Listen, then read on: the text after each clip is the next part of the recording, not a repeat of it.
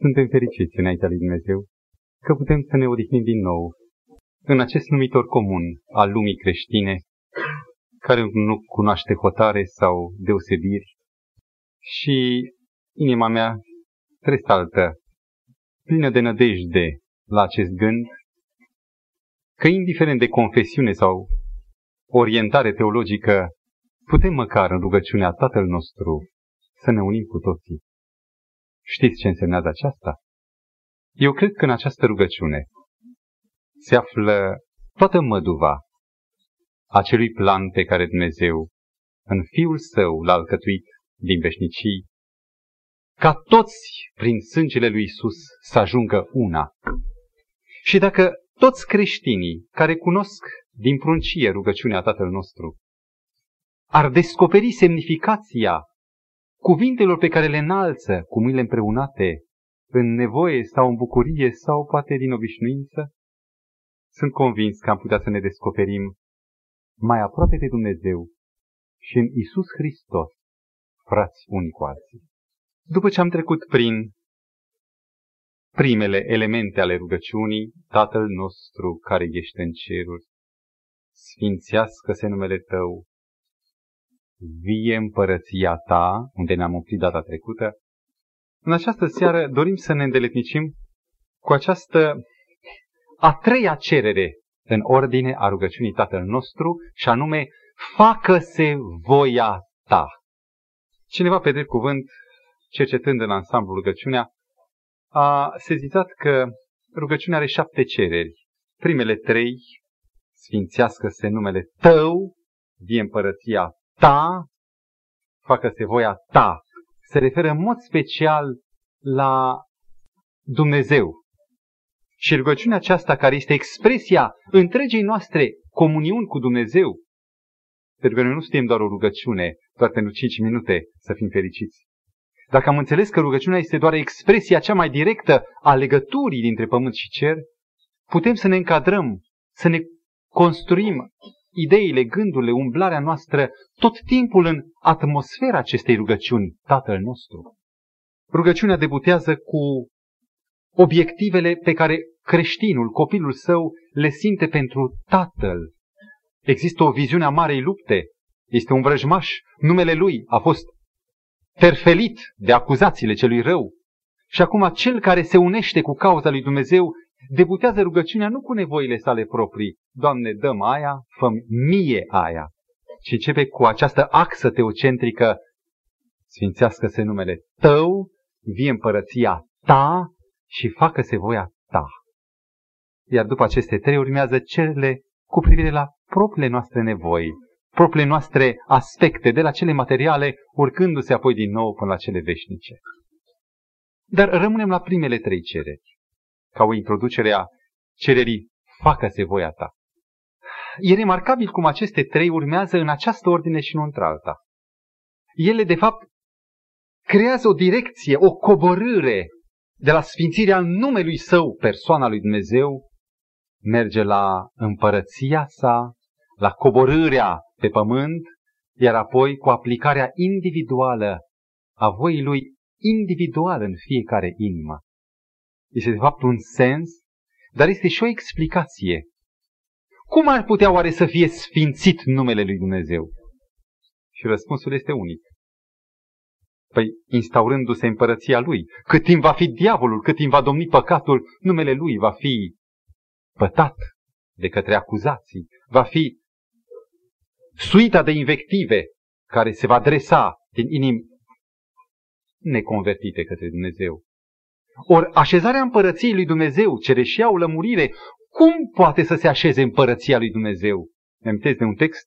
Matei 7 cu 21, unde spune nu ori și cine îmi zice Doamne, Doamne, probabil că reverent, frumos, cu adorare, nu și cine îmi zice, Doamne, Doamne, va intra în împărăția cerurilor, împărăția Tatălui.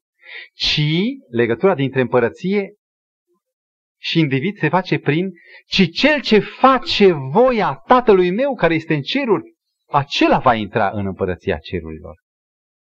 Vedeți dumneavoastră, sfințirea se poate rezolva doar prin așezarea împărăției, iar împărăția nu se așează efectiv decât prin această aplicare totală, deplină a voii lui Dumnezeu în inima noastră.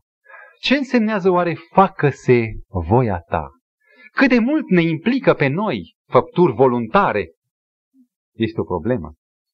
Și ca să înțelegem, permiteți-mi, în cadrul unei introduceri mai largi, să descoperim ce însemnează voința, față de care, voința mea, față de care eu cer să se împlinească voia lui. Sunt mici copii, nu știu prea multe, nu cunosc mai nimic. Știu câteva cuvinte, un vocabular de câteva zeci de noțiuni. Și atunci, între ei, un singur lucru se evidențiază, conflictul voințelor. Între ei și părintele lor apare un singur element, voia lor. Ce anume credeți dumneavoastră că definește pe un om? Inteligența lui? Sensibilitatea?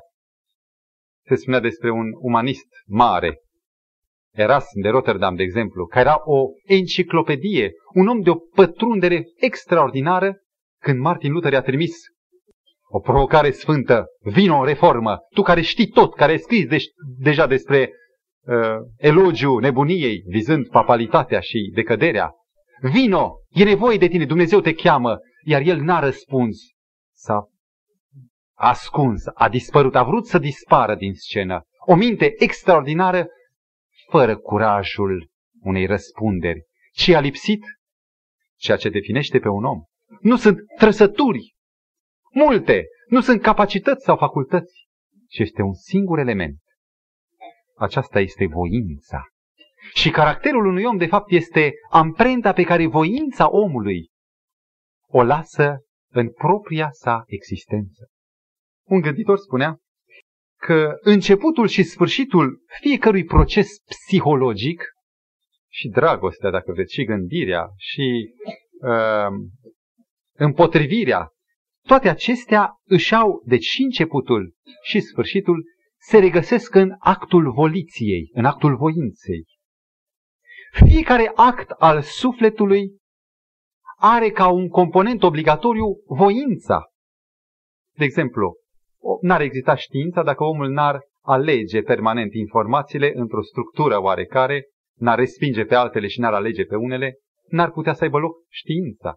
N-ar putea exista arta dacă omul n-ar opta permanent pro și contra pentru asocieri de forme, de idei.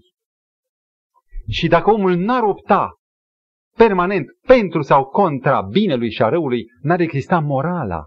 Tot ce există, există pentru că omul are voință. Chiar existența însă și acestei făpturi minunate, cum spune psalmistul, este faptul că omul are libertate de alegere, voință.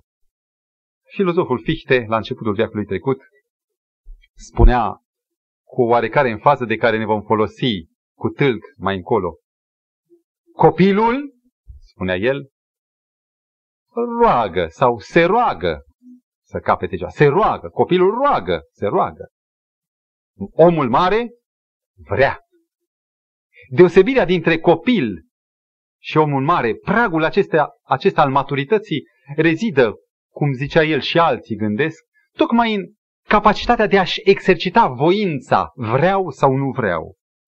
Minunat că Dumnezeu a dat această uh, forță unică în om, fără egal, pe care și Dumnezeu o respectă, nu silește voința nimănui, ca pe cel mai de preț lucru în suflet. Și interesant este că după atâtea mii de ani de existență pe pământ, tocmai acest cel mai mare bun care îl deosebește pe om de regnul dobitoacelor, a necuvântătoarelor, este factorul care naște și care urzește toate intrigile de care suferă ca o plagă pământul. Știți unde se strică frumusețea vieții familiale? Atunci când copilul descoperă această casetă miraculoasă de a zice nu sau ba da. Definiție, zicea cineva. Omul este animalul care zice nu. Se pare că niciun animal nu are această capacitate. Omul, mai întâi nu e un animal, este o expresie al cuiva. Dar interesant că au sezizat și oamenii această capacitate a omului de a spune nu. Și dacă facem o sumă generală a tuturor problemelor societății omenești, descoperim că numai voința, conflictul dintre voințe este cauza primă care stă la baza divorțurilor, a conflictelor între generații, a conflictelor dintre națiuni și toate celelalte. În zilele trecute m-am întreținut cu un genetician care spunea cam cum visează unii ingineri geneticieni de dincolo de ocean, cam cum visează omul ideal, impropriu numit omul ideal, un om de care are nevoie societatea omenească. Și anume un nou Frankenstein, adică un nou hibrid între măimuță om cu un anumit tip de om, omul defect, care suferă de sindromul Klinefelter, având 48 de cromozom în loc de 46, ceea ce ar face posibil eventual o punte între om și maimuță. Deci un om cretin și o maimuță să poată oferi o generație de oameni cu dexteritate de maimuță, cu anumite capacități de om, cu un singur element în minus. Voința și responsabilitatea. Să fie în stare să fie pistolari buni, să sară ziduri înalte, să fie o echipă de atac, un om care să nu producă probleme, că cu oamenii avem numai probleme datorită voinței. Și visează Frankenstein de astăzi, e un nume care pentru cei mai în vârstă amintește de un personaj care a făcut vogă la data aceea, în anii 30-40, și anume un savant care din bucățele reconstituie un om pe care vrea să îl folosească ca pe o mașină, dar care la sfârșit se întoarce împotriva lui și se sfârșește episodul cu nimicirea în flăcăra amândurul Omul are o voință. Nefericirea este că voința aceasta e pervertită. Și voința rea este chiar omul însuși.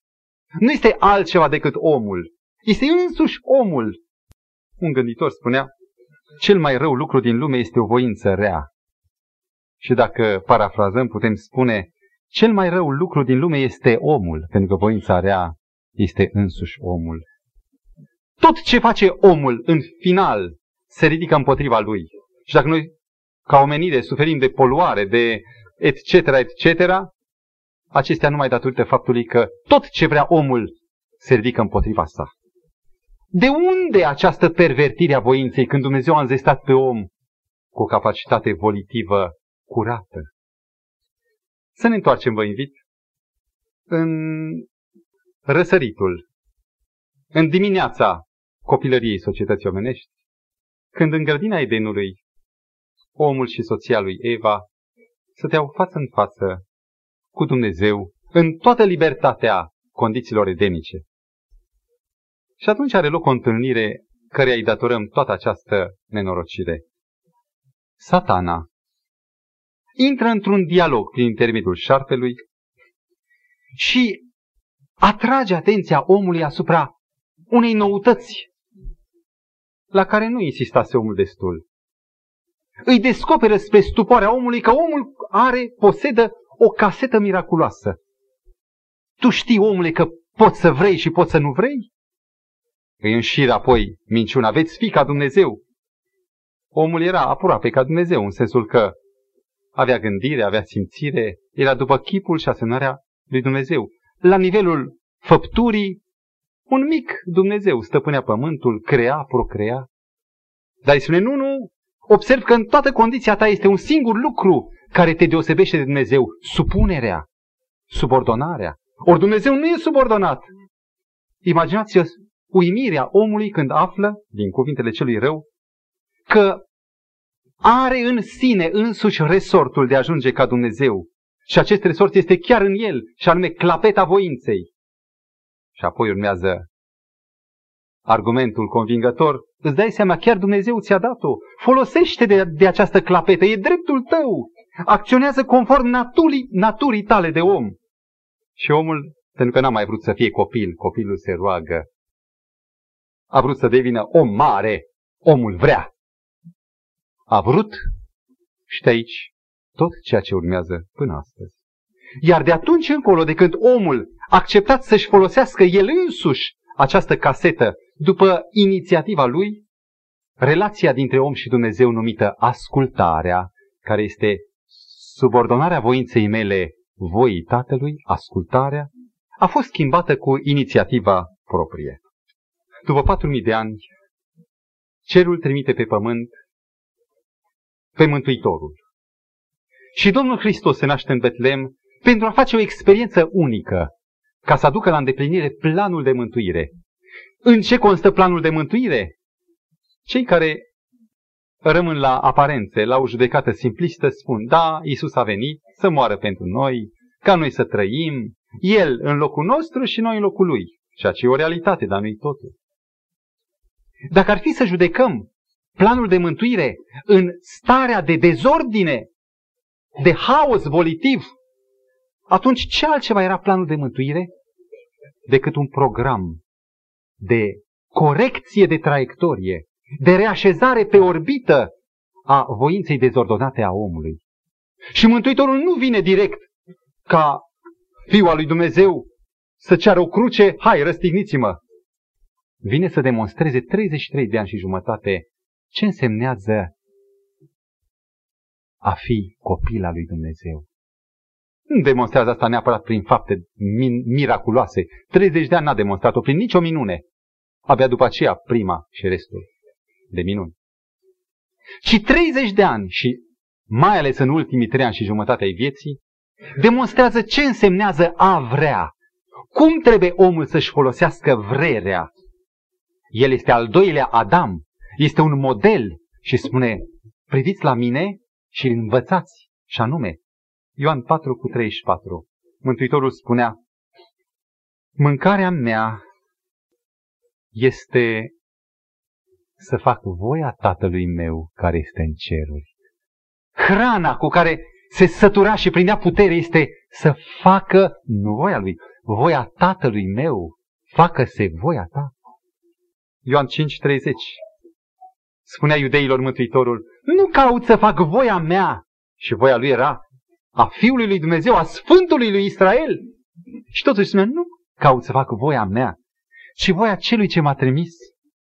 Iar în capitolul 6, 39, 40 stă scris, voia celui ce m-a trimis este să... și așa mai departe. Tot timpul se face apel la voia celui ce m-a trimis, la voia lui. Și Mântuitorul spune, eu sunt înainte mergătorul vostru. Vreți voi să fiți considerați frații mei? Atunci citiți Matei 12 cu 50. Cel ce face voia Tatălui meu care este în ceruri, îmi este frate. Dacă nu faci voia lui, cum vei fi fratele meu? Să nu crezi că planul de mântuire este doar că am murit eu în locul tău și tu vei trăi. Trebuie să te încadrezi în, acest, în această dimensiune, în această pildă, în acest model. Și iată, ne stimați frați, ajungi la acest, la acest punct. Dacă Mântuitorul a demonstrat ce însemnează voință și cum trebuie folosită voința în a căuta și a face voia lui Dumnezeu, atunci nu credeți că singura noastră șansă se află în cuvintele rugăciunii facă-se voia ta, dar nu în mod teoretic abstract, ci concret și practic. Ca să avem mai mult curaj să zicem și noi în sensul profund, facă-se voia ta, vă sugerez să mai medităm puțin asupra ceea ce însemnează voința.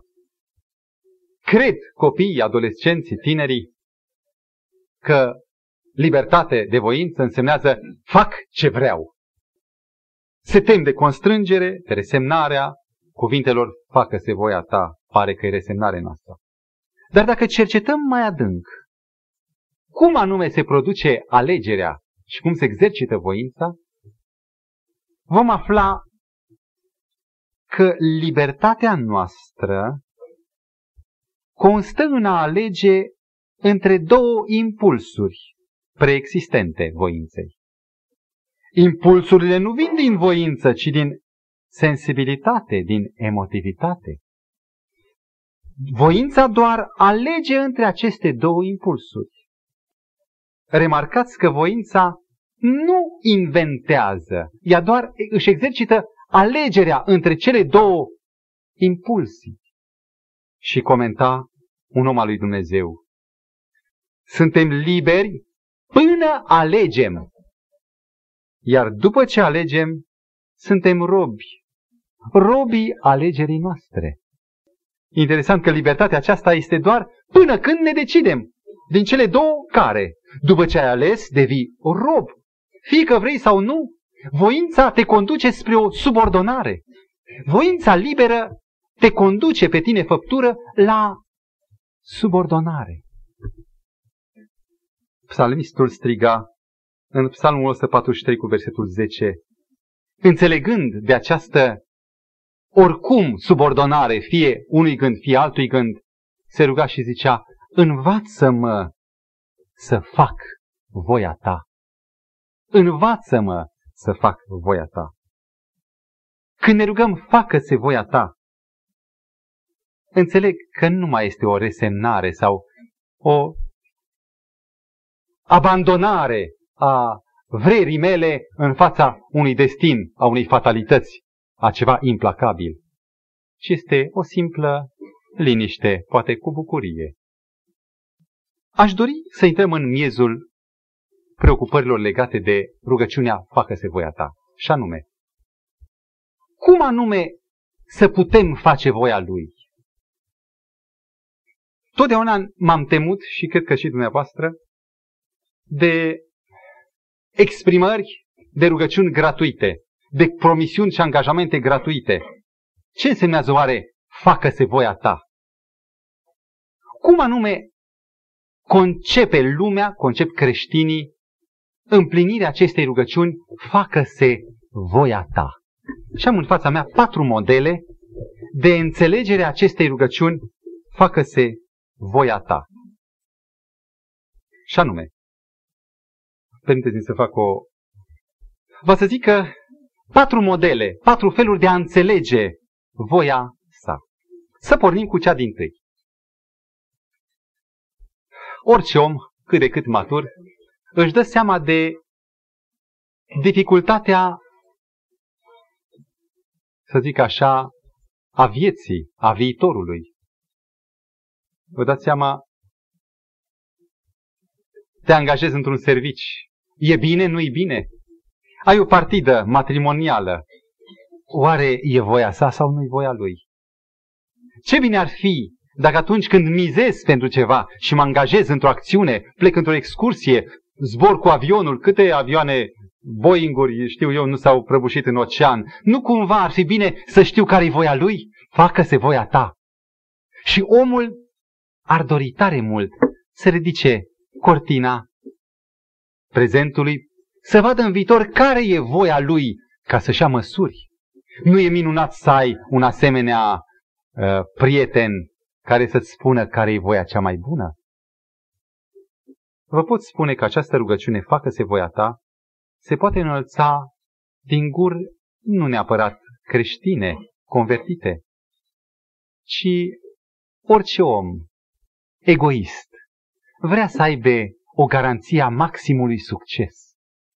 Și câți nu se roagă, facă-se voia ta, cu dorința ca căile lui să fie desăvârșite și să aibă rezolvare. Este o rugăciune, e o concepție foarte egoistă, antropocentrică. Avem nevoie de voia lui să o cunoaștem pentru beneficiile ambițiilor noastre, nu pentru planul său pentru cauza sa, pentru sfințească-se numele tău. Acesta este primul model, poate cel mai popular. Un al doilea model de a înțelege facă-se voia ta. Am întâlnit destul de mulți, și tineri și mai puțin tineri, care în situații concrete ale vieții întrebau cum aș putea să cunosc care e voia lui. De exemplu, E un examen de admitere și aici și acolo. Care-i voia lui? În Biblie caut, zice doar să nu fur, să nu mint. Și cum aș putea să știu voia sa, concret? Nu aleg, nu cer neapărat una sau alta, dar vreau să am voia lui. Și probabil îngenunchiat, neprimi niciun răspuns, consideră, un răspuns obiectiv, consideră că îndemnurile subiective, anumite îndemnuri, anumite gânduri care pun stăpânire sunt răspunsurile lui Dumnezeu. E drept că în unele cazuri așa vine răspunsul lui Dumnezeu, în altele nu. Și transformăm voia lui Dumnezeu într-o agenție de impulsii subiective. Că o fi, că nu o fi, eu simt așa.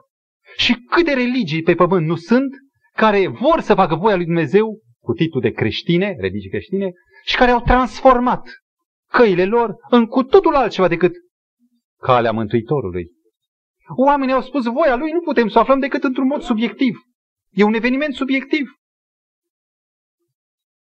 Ei bine, pentru acest al doilea model, răspunsul este Scriptura, și anume. E nevoie să înțelegem întotdeauna că Dumnezeu, care este consecvent cu sine însuși, care este unitar în gândire, în plan, în vrere, are o voie pentru mine, individul particular, deci pătrățica de voia sa pentru mine, este încadrată în voia sa de ansamblu cea mare. Și voia sa pe care subiectiv vreau să o găsesc are o linie de unde este extrasă și anume o linie obiectivă. Scriptura este un fapt obiectiv, adică putem să o cercetăm nu după impresii, ci după cum stă scris. Scriptura este o sumă a voii lui Dumnezeu expusă clar, limpede în orice limbă, obiectiv. Nimeni nu se poate îndoi. Aici e voia lui.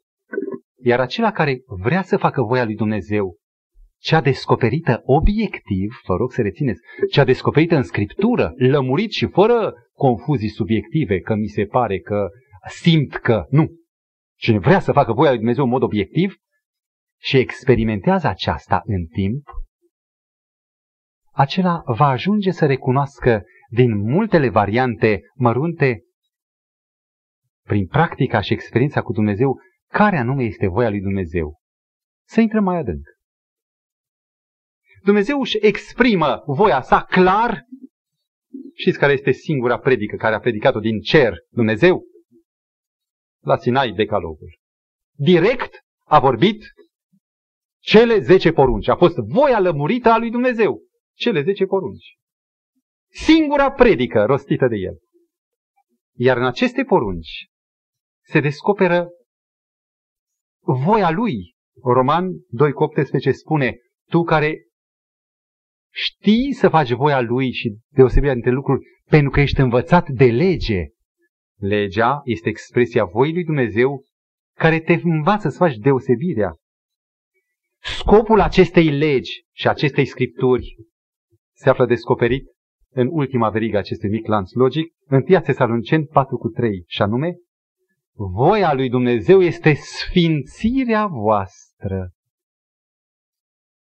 De ce a dat Dumnezeu poruncile? De ce mi-a dat Evanghelia? Cu un singur scop. Toate acestea conclud, conduc spre sfințirea voastră. Iar dacă eu urmăresc în ansamblu această carte cu preceptele ei, obiective, și vreau, caut sfințirea mea, voi ști din două partide pe care să o aleg, care e voia particulară. Cea care mă duce la sfințire, cea care are de-a face nu atât cu pasiunile mele, cât cu acest obiectiv care e voia lui Dumnezeu, sfințirea.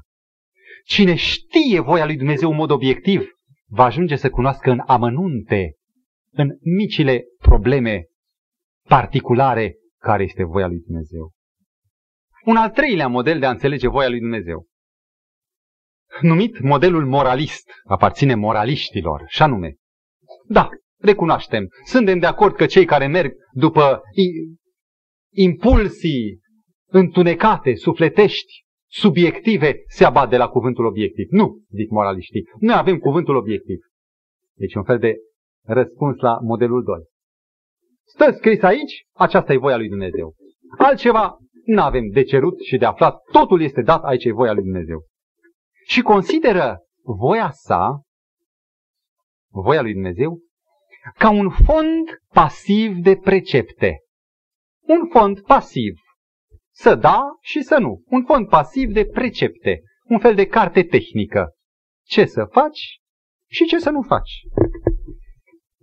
Factorul activ rămâne omul, nu Dumnezeu. El este un fond pasiv. Dar eu decid Eu iau inițiativa cu cartea tehnică, încadrat în legalitate, în cadrul legalității, eu fac ce vreau eu. Și moraliștii au voință, e drept, disciplinată de precepte, dar facă-se voia mea disciplinată de lege. În timp ce rugăciunea spune, facă-se nu voia mea, ci voia ta. Moraliștii cu toate îngădirile, tot ei vor să fie elementele decisive. Nu facă-se voia ta. Un caz, în Scriptură. Matei, Sfânta Evanghelie după Matei, capitolul 16, um, capitolul 19 cu 16. Se apropie un tânăr bogat de Mântuitorul și îl întreabă, învățăturile, ce bine să fac ca să am viața veșnică? Și Mântuitorul îi spune, fondul preceptelor, e drept că pasiv, este începutul, dar nu-i sfârșitul. Le-am făcut, zice el. Și acum ascultați ce spune în versetul 21 Mântuitorul. Dacă vrei să fii desăvârșit, deci dacă ai voință de bine, de desăvârșire, atunci te duci, vin, dai la săraci și vii după mine. Subordonare, renunțarea la voia sa. Și tânărul bogat este stupefiat. N-ar fi vrut el să fie desăvârșit, dar fără predarea voinței. Să rămână tot factorul activ. Să vândă el uh, tot ce are, siguranța lui. Să renunțe la siguranța prin precepte, îndreptățirea prin fapte. Îi se cere acum să se îndreptățească doar prin subordonare în Hristos. Și nu acceptă subordonarea și pleacă. Iată al patrulea model la capătul acestei ilustrații biblice, al patrulea model al conceperii facă-se voia ta. Voia lui nu e un fond pasiv de precepte, cum cred moraliștii, modelul 3, ci este, voia lui este un factor activ, un program, decizia. Iar față de această voie activă care spune ce să faci, cum să faci? Vino după mine!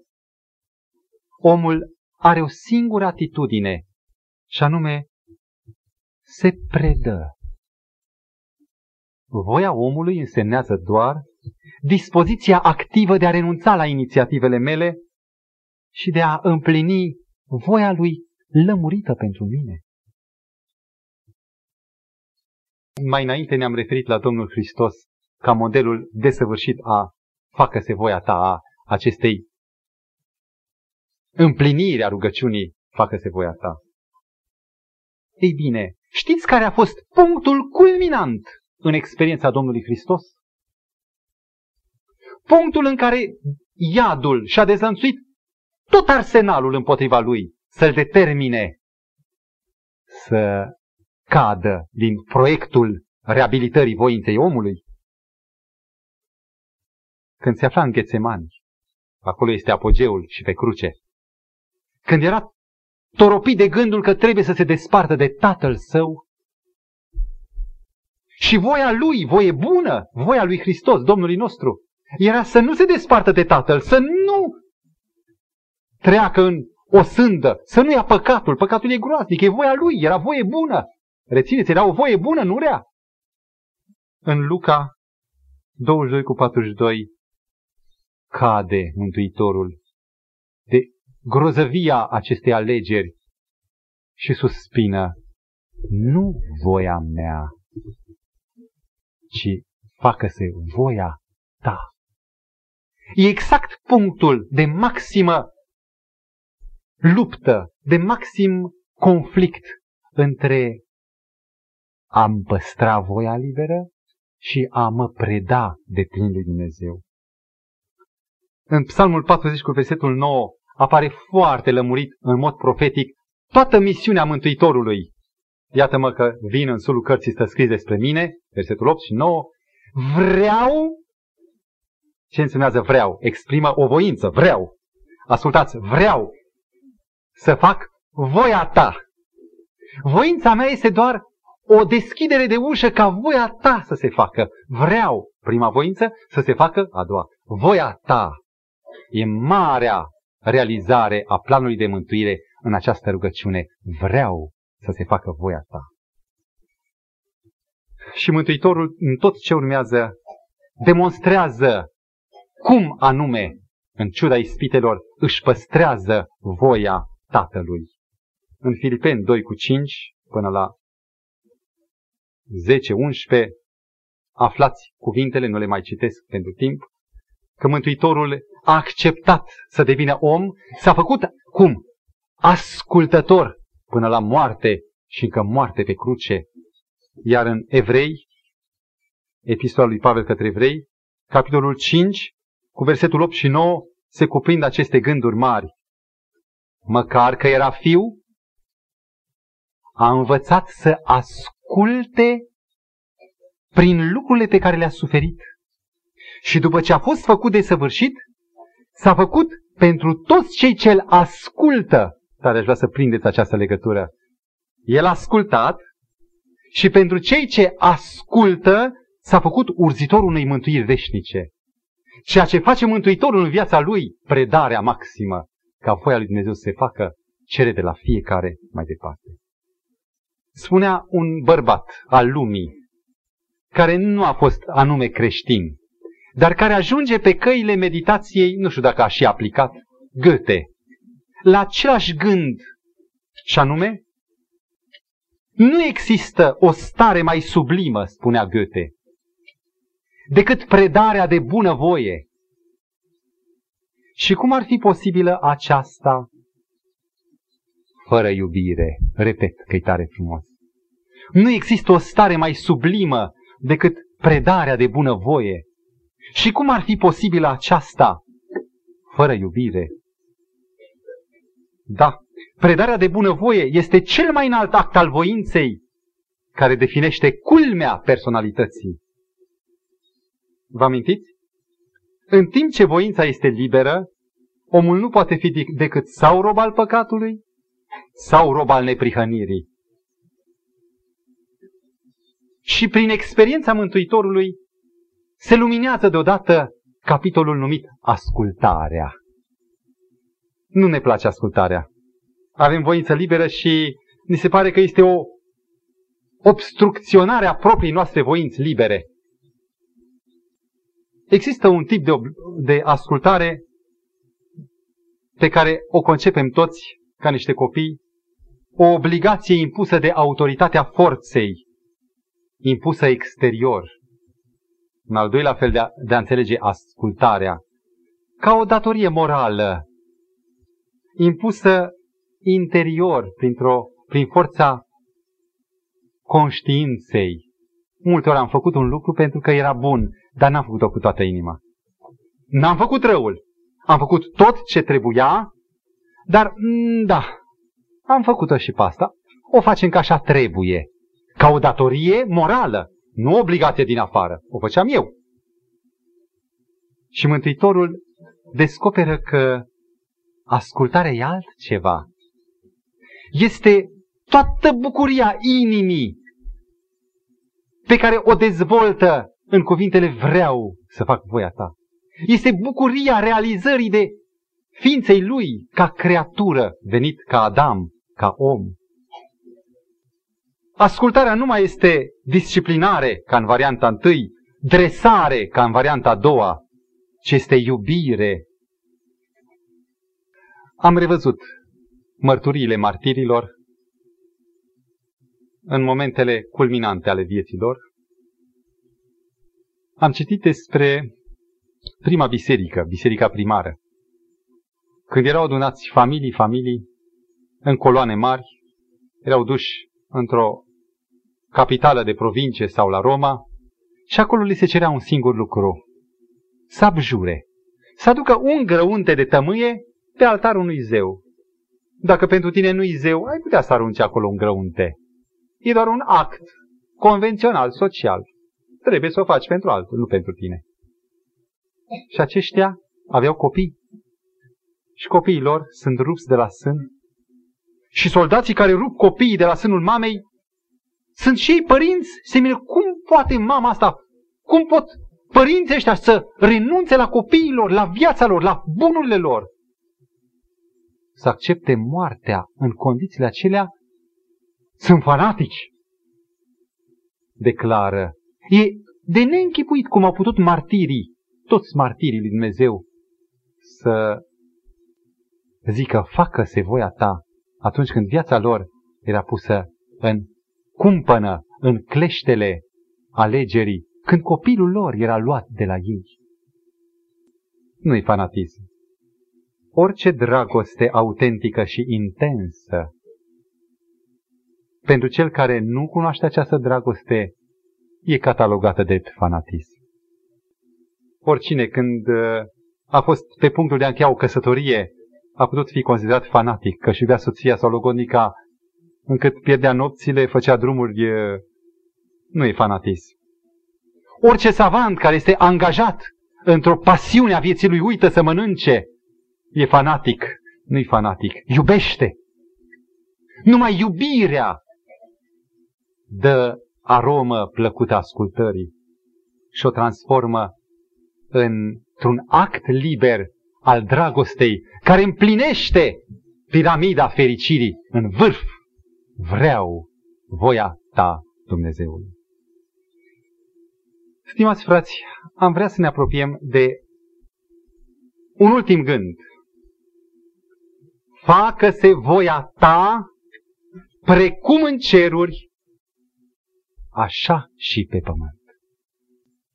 Ni se spune în rugăciune și suntem învățați să dorim această împlinire a voii Lui, dar nu cam cum vedem noi, ci precum în ceruri, așa și pe pământ.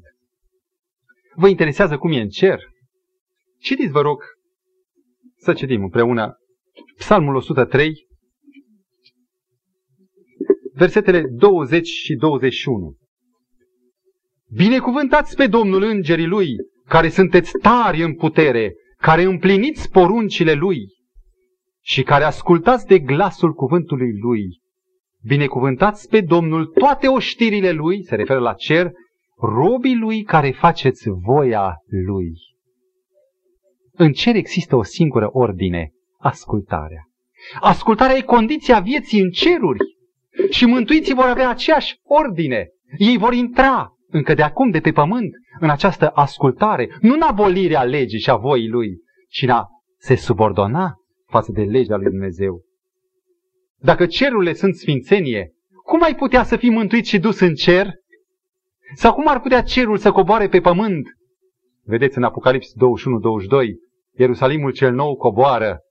Însuși cerul coboară pe pământ și așează reședința pe această planetă.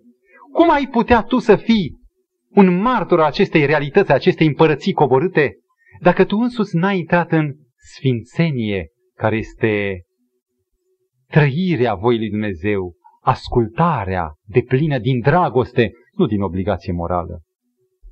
Înțelegerea acestei voințe cosmice a lui Dumnezeu te ajută să înțelegi pretenția lui, care nu este o exigență absurdă pentru el, ci este garanția fericirii tale. De câte ori ne-am rugat noi, Tatăl nostru facă-se voia ta. De 2000 de ani de când rugăciunea aceasta a debutat, oamenii așa se roagă. Și mă întreb, în ce măsură rugăciunea aceasta n-a fost fundamental trădată chiar de către rugători? M-a impresionat o mică relatare dintr-o carte tipărită în 1913 și retipărită în 80, în care, în jocul dialogului, se relatează un vis al unei tinere, pe nume Bella Ashton, spun așa românește. Și n-am vrut să o povestesc. Aș vrea să vă citesc ca o excepție.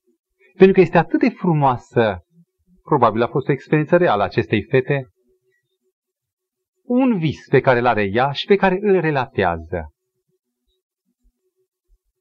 în casa acestei tinere, cu părinți buni, într-o seară de iarnă, toate luminile, lămpile erau aprinse, sclipea totul de curățenie și parchetul era lustruit, oglindă. Toți erau în așteptare. Avea loc o serată. Niște tineri vreau să petreacă frumos. Bella, fica familiei, studentă, și-a invitat pe cei mai buni colegi și când s-a deschis seara, când au început să vină primii, au putut să observe pe chipul fetei o oarecare încordare, o nervozitate. Au pus-o pe seama uh, așteptării, atențiunii începerii petrecerii. Și în sfârșit, când toată lumea a sosit, orchestranții erau pe podiumul lor, o mică formație de instrumente care, care să conducă dansul. Bela merge pe estradă, cere microfonul și vorbește. Prieteni, era frumoasă în, în rochița ei de catifea, dar fața ei trăda emoția prieteni. Poate că mă considera cam ciudată, dar înainte de toate doresc să vă povestesc ceva. Toate privirile se îndreaptă spre ea. Câteva nopți în urmă am avut un vis care m-a impresionat într-atâta, încât m-am hotărât să vi-l împărtășesc. Am visat că deja sosise seara aceasta. La un moment dat, a apărut un oaspete, ciudat, ciudat de cunoscut și pe care totuși nu-l puteam recunoaște. Avea o față expresivă, liniștită, cu o umbră de tristețe. Ochii lui erau mai pătrunzători ca orice ochi care l-am văzut până acum. Era îmbrăcat simplu, dar îngrijit. Înfățișarea lui arăta un om neobișnuit. Pe când încercam să-mi amintesc unde l-am mai văzut, s-a apropiat de mine, mi-a luat mâna și m-a întrebat. Nu mă recunoști, Bella? Surprinsă de o asemenea formulă de salut din partea unui străin, n-am putut să spun decât cuvintele, domnule, chipul dumneavoastră mi se pare cunoscut, dar nu pot aminti numele. Cu un zâmbet a continuat. Și totuși sunt dintre cei pe care i-a invitat aici în seara aceasta. Sau mai degrabă, sunt acela pe care tu și părinții tăi l-ați invitat ori de câte ori va putea veni. Odată chiar m-ai chemat să locuiesc aici. Așa că în seara aceasta am venit să stau cu voi. Îmi cer mii de scuze, am răspuns, dar sunt din ce în ce mai încurcată. Vă rog din suflet, cu cine am plăcerea să discut? Atunci el mi-a arătat palmele sale, în care am văzut urme de răni răni produse de cuie. M-a privit îndelunghi, cu ochii aceia pătrunzători, dar blânzi, și n-a mai fost nevoie să-mi spună, sunt Isus Hristos, Domnul tău. Eu am rămas împietrită. Nu mi-am mai găsit cuvintele. De ce oare nu puteam să mă arunc la picioarele lui, să-i spun cu toată inima, sunt fericită că te văd aici, Doamne Iisuse? pentru motiv pe care îl înțelegeam doar pe jumătate, nu mă bucuram că venise. Era ceva, ceva teribil. Să mă bucur pentru voi că erați aici și să nu mă bucur să-l văd pe Mântuitorul. Oare pentru că mi-era rușine de el? Sau de ceva din mine însă? Până la urmă mi-am revenit puțin și am spus, cred, ă, cred că doriți să vorbiți cu părinții mei. Desigur, Bella, mi-a răspuns el, Însoțindu-mă până la locul de mama și tata priveau, consternați de uimire, la neobișnuitul oaspete. Apoi a continuat. De fapt, am venit în seara aceasta pentru a fi cu tine și cu tinerii tăi prieteni, fiindcă adesea te-am auzit vorbind în orele de rugăciune ale tinerilor. Cât de minunat ar fi să mă aveți în mijlocul vostru în mod vizibil. Din nou m-am clătinat și am simțit că mi se aprind obrajii la gândul care îmi venise în minte. Mâine seară e ora de rugăciune. Aș fi fost încântată să-l fi văzut atunci. Dar de ce în seara aceasta, într-o ocazie atât de deconectată? L-am condus la părinții mei și cam demodat le-am făcut prezentările. Tata și mama, extrem de surprinși, n-aveau nicio confuzie privind identitatea lui. Primul, care și-a regăsit într-o oarecare măsură prezența de spirit, a fost tata, care i-a urat bun venit. I-a oferit un scaun, remarcând că era o plăcere neașteptată. După o pauză cam lungă, tata a început să explice domnului că fica sa, Bela, fiind foarte ocupată cu studiile, având o viață și așa destul de monotonă, a fost lăsată să invite câțiva prieteni, prieteni buni, la o petrecere liniștită, ă, poate doar cu puțin dans, așa de dragul exercițiului fizic. Prietenii erau toți bine și ca tare aceasta avea să fie o distracție nevinovată, deși la biserică nu era tocmai bine privită, dar poate că și biserica era puțin cam demodată. Pe când tata bolborosea în prezența lui Isus aceste cuvinte, care fusese și pe buzele mele de atâtea ori, am roșit de jenă atât pentru bietul tata, cât și pentru mine însumi. Dacă lucrul acesta era absolut corect, de ce trebuia tata să-și ceară scuze? Cât de goale sunau vorbele noastre în prezența Domnului. Atunci tata, pentru a mă scoate din evidenta încurcătură, a zis, ă, Cred că îi putem lăsa pe tineri acum, iar noi să mergem, iubite Doamne, în biroul meu să discutăm. Mi-ar face multă plăcere să vorbim despre teologie. Nu, răspunse Isus. Bela m-a invitat adesea și am venit în seara aceasta la ea în mod special. Nu vrei să mă prezinți prietenilor tăi? Bela, pe unii îi cunosc, pe alții nu. Toți eram stânjeniți, toți eram dominați de un deranj. L-am condus la unii din membrii bisericii, dar niciunul dintre voi nu părea în apele lui. Unii ați încercat chiar să plecați. Era evident că membrii doreau la fel de puțin ca și necredincioșii să întâlnească pe Isus. Unul din voi s-a apropiat de mine și mi-a șoptit. Să spun orchestrei să nu cânte muzică de dans, ci poate niște melodii religioase? Isus a auzit întrebarea și privindu-mă drept în față, a întrebat. De ce să faceți asta? Am tăcut, iarăși încurcați. Altcineva a sugerat că ar fi plăcut dacă ne-am schimbat planurile inițiale și l-am invitat pe Isus să ne vorbească. Dar el a venit din nou cu aceeași întrebare sfedelitoare. De ce prezența mea să vă schimbe planurile? Apoi, în tăcerea generală, a zis, aveți în plan să dansați. E timpul să începeți, altfel nu veți termina până la ziua. Bela, spune orchestrei să înceapă. Hotărâtă să alung sentimentul tuturor ce se sim- că se simțeau prost în prezența celui ce era declarat ca prietenul cel mai bun, am dat semnalul de începere. Tânărul care urma să mă invite la primul dans nu s-a arătat. Și nici o pereche n-a început să danseze. Orchestra a mai cântat o dată, încă o dată și două, trei perechi au început să danseze mai mult de dragul meu decât că ar fi vrut. Dar toți erau foarte țepeni. Mă simțeam copleșită de rușine și confuzie când Isus s-a întors și mi-a zis, Bella, oaspeții tăi nu se simt în largul lor. De ce nu dansezi și tu ca gazdă? Să-i faci să se simtă bine. Ți-aș fi de folos dacă te-aș invita chiar eu la dans? Confuzia mea s-a transformat în uluire când am privit ochii aceia buni și triști. Tu să dansezi? Doamne, asta nu se poate! De ce nu, Bela? Dacă ucenicii mei au voie să danseze, de ce n-aș avea voie și eu?